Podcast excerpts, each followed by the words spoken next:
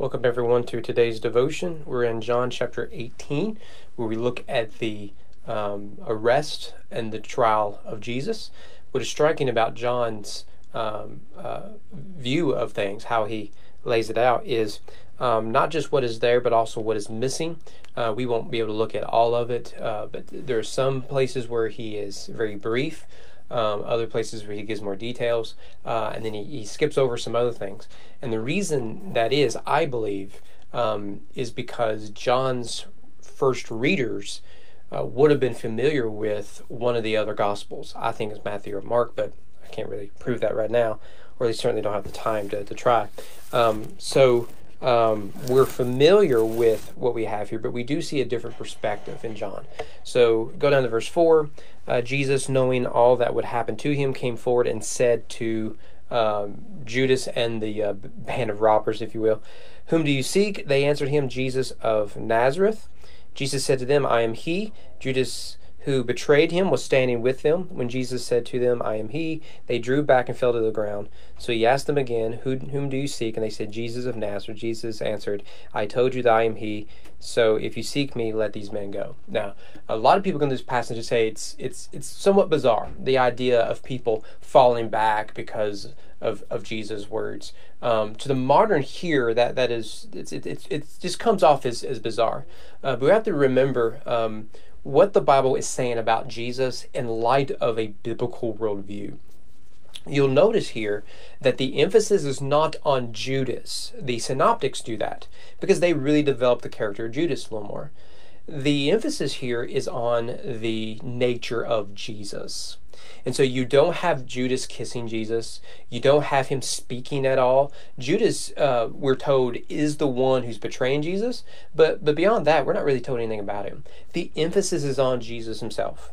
So on the one hand, um, he, uh, John's going to emphasize Jesus fulfilling Scripture that he protected his his disciples. That's a fulfillment of the Old Testament, whatnot.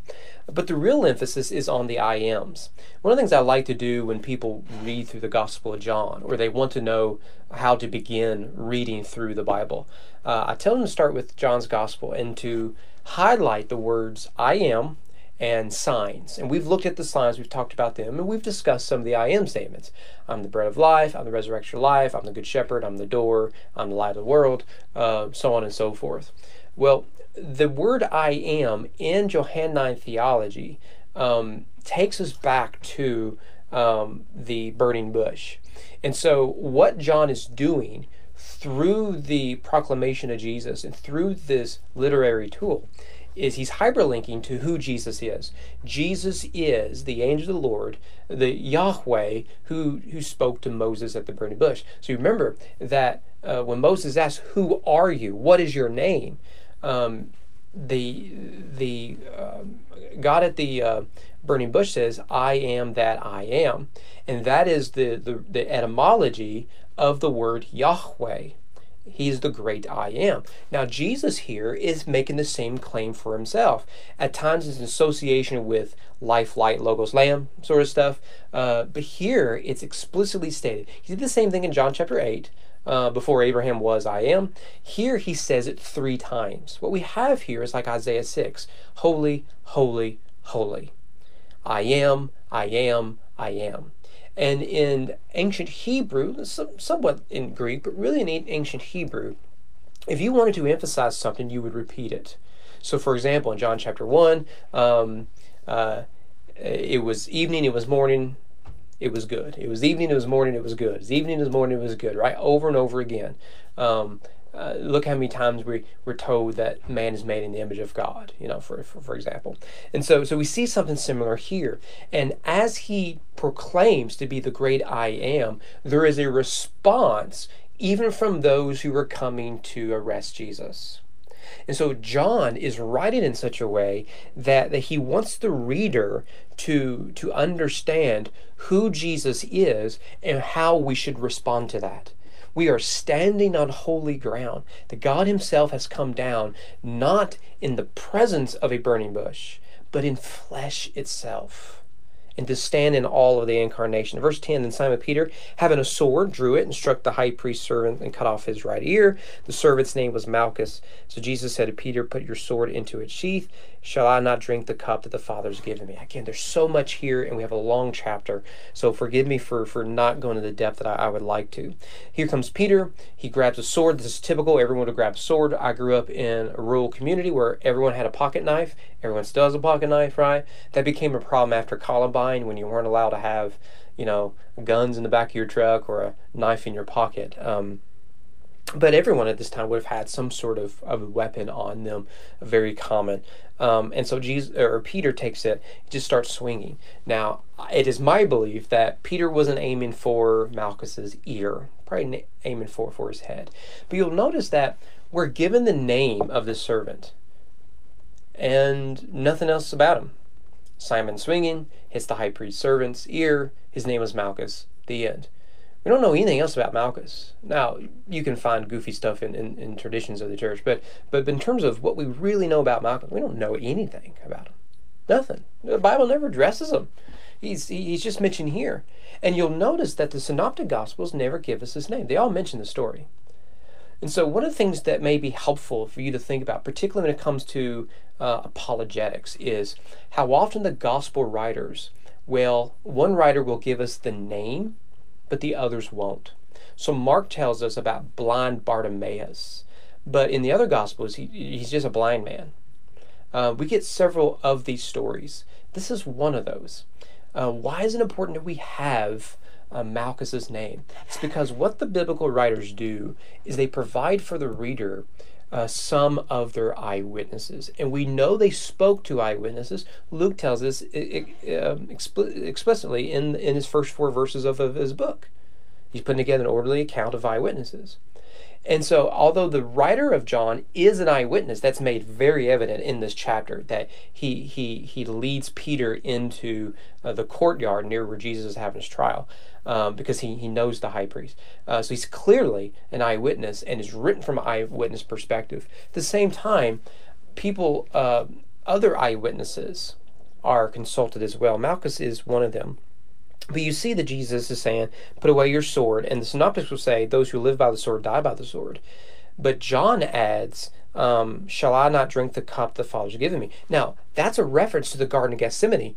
But John doesn't have the Garden of Gethsemane in the way we traditionally think of it. We get the high priestly prayer in the garden. Um, but in the synoptics, we get this language of the cup.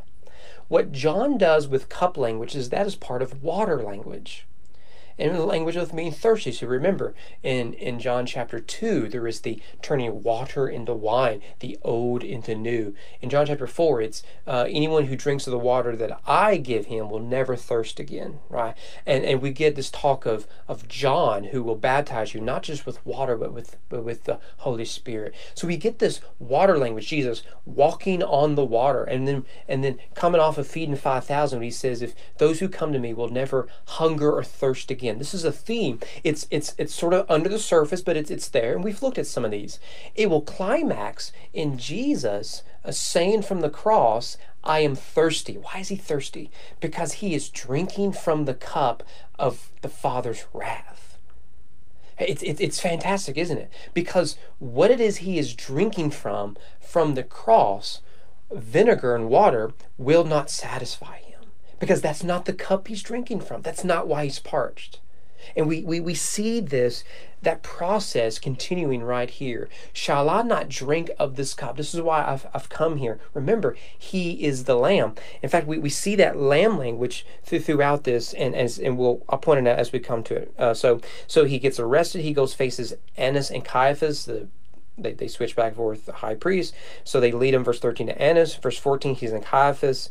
Um, and, and John says, It was Caiaphas who had advised the Jews that it would be expedient that one man should die for the people. To remind you, this is this is Jesus as lamb. He's demonstrated he's logos, I am. But now we see as logos, he's he's really a lamb verse 15 we start uh, in, in two parts the denial of, of peter uh, peter followed jesus so did another disciple this is probably john uh, since the disciple was known to the high priest he entered in with jesus to the courtyard of the high priest But Peter stood outside at the door. So the other disciple, who was known to the high priest, went out and spoke to the servant girl who kept watch at the door and and brought Peter in. So this is the beginning of it. And notice that the, the you have Peter's denial, but it's it's it's not as dramatic as the others. In fact, it's interrupted with the high priest questioning Jesus. So you get Peter starting the denial, and then, then you have the end of the denial, and in the middle is the trial of Jesus. So so John puts together while Jesus is on trial,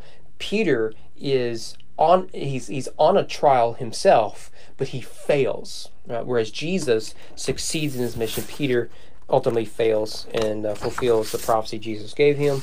So verses 25 to 27, Peter is still denying Jesus. Uh, verse 27 is when a rooster crows. Verse 28, Jesus is led to Pilate. Um, so he goes from the house of Caiaphas to the governor's headquarters. It says there in verse 28. Uh, it was early morning. They themselves did not enter the governor's headquarters so that they would not be defiled, but could eat the Passover. Now, now the irony there is pretty rich, isn't it? Here are people who are um, corrupting justice. But in corrupting that justice, they are handing over the the Passover lamb.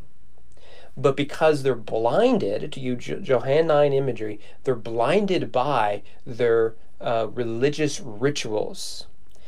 They they will sacrifice the lesser lamb. So they so though they are dirty and unrighteous, they they are claiming to be clean. They are blind, but they claim to see. Uh, and so what we see here is Jesus being handed over as a lamb to slaughter. Here is the Lamb of God, ready to be sacrificed at the Passover. So Pilate speaks to him. I, I got a lot here, but I don't think we're, we're going to have a lot of time for, for Pilate. Um, verse 31 Pilate said to him, Take him yourself and judge him by your own law. The Jews said to him, It's not law for us to put anyone to death. Now, this doesn't mean the Jews didn't put people to death. They did all the time. Look at Stephen. Right? They didn't mind putting people to death. The the woman caught in adultery, we, we didn't look at for various reasons. I don't have time to. In John 8, um, they clearly were ready to, to stone her. There's plenty of examples of this. Um, uh, James, the apostle, is, is, is executed. Um, but what they want is for legal executions to take place, they have to go through Rome. And so Pilate, as you get in Synoptics, wants to hand Jesus over. What does he care about theological debates? But they want him dead, and they they want their hands to be clean from it. So, uh, verse 33, G, uh, Pilate asked Jesus, Are you the king of the Jews? The only question that really matters to Pilate. Um, and Jesus ultimately answers, verse 36 My kingdom is not of this world. If my kingdom were of this world, my servants would have been fighting that I might not be delivered over to the Jews. But my kingdom is not from this world. Now, John doesn't develop the kingdom of God as, as, as much as the Synoptics. I think it's because they have that language in the Synoptic Gospels at least in one of them. But nevertheless, we, we see here what Jesus comes to bring is not earthly. Remember what he said to, to uh, Nicodemus How will you believe heavenly things when I tell you if you can't understand earthly things? Jesus comes down from heaven and he brings with him heaven's kingdom. Um, now, I think it is worth pausing here for application that one of the problems with American evangelicalism in general right now is that we are looking for an earthly kingdom doesn't mean that we, we don't want to make the world a better place. We, we do. The problem is, is that we are emotionally um, driven um, and affected by elections more than we should and by uh, decisions made uh, in, in the public square more than we should and direction of the culture more than we should because we're trying to build an earthly kingdom Jesus didn't come to bring an earthly kingdom. Doesn't mean again these things don't matter. You should vote all that sort of stuff. I vote primaries, uh, generals, all of that sort of stuff. What it does mean is that our focus is on a heavenly kingdom that is um, uh, invading the earth itself. So our primary our primary concern is not who holds the power, because we believe Jesus is the one who holds all the power. And thus our calling is the Great Commission. Anyways, that'll probably get me in trouble. Um, verse 37 Pilate said to him, So are you a king? And Jesus answered, You say that I am a king. For this purpose I was born, and for this purpose I have come into the world, to bear witness to the truth. Everyone who is of the truth listens to my voice. Well, that is John 10 language. Sheep hear my voice and obey me. They follow me, right? But you see emphasis on truth, very Johannine in, in his epistles. Here's Pilate's answer What is truth? Now, people go crazy over this, and, and I find it striking considering we live in a postmodern age where truth is relative and truth is a means of power. And so the way it works is, is, is particularly leftism um, didn't believe in truth until they were in power, right? We, we, get that sort of way postmodernism works. It's where political correctness comes from, all this this sort of stuff. Postmodernism uh, is the culture in which we live in. We don't see it and understand it in the way that a fish doesn't understand wetness. Um, so that is striking, but really this is in the context what Jesus is saying. Uh, what we see here is Pilate, though he sees Jesus, is blind. So his question makes sense in light of the, the broader narrative. Uh, and then notice what Pilate concludes. He makes a truth statement after asking what, what is truth. Now, the answer to Pilate's question is given by John in his writings. What is truth? It's a person named Jesus who, if you will believe in him, you will know um, salvation and you will live by the love of God. That's Johannine theology in a nutshell. But Pilate says, verse at the end of verse 38, I find no guilt in him, but if you have a custom that I should release one man for you at the Passover, so do you want me to release to you the king of the Jews? They cried out again, not this man, but Barabbas. Now Barabbas was a robber. Notice, John isn't interested in the details of this. He's, he's including it because uh, it's part of the narrative. Uh, but the synoptics give you the detail of Barabbas, which we've looked at when we looked at Matthew and, uh, and Luke. Uh, but you see, what is important to John is to say that the king is innocent, though he will be uh, betrayed and executed, which is consistent of the rejection part we saw in um, chapters 7 to 11, and um, the, the, the, the, the warning Jesus gives the disciples that he's going to be executed. So we see the, the three climaxes coming into play here. Well, that's everything in chapter 18. Uh, Lord willing, tomorrow uh, we'll look more at the actual crucifixion of Jesus, which is the climax. Um, the crucifixion, resurrection, uh, resurrection of Jesus, the climax of the Christian faith, and it's the center of everything. Hope to see you guys here tomorrow.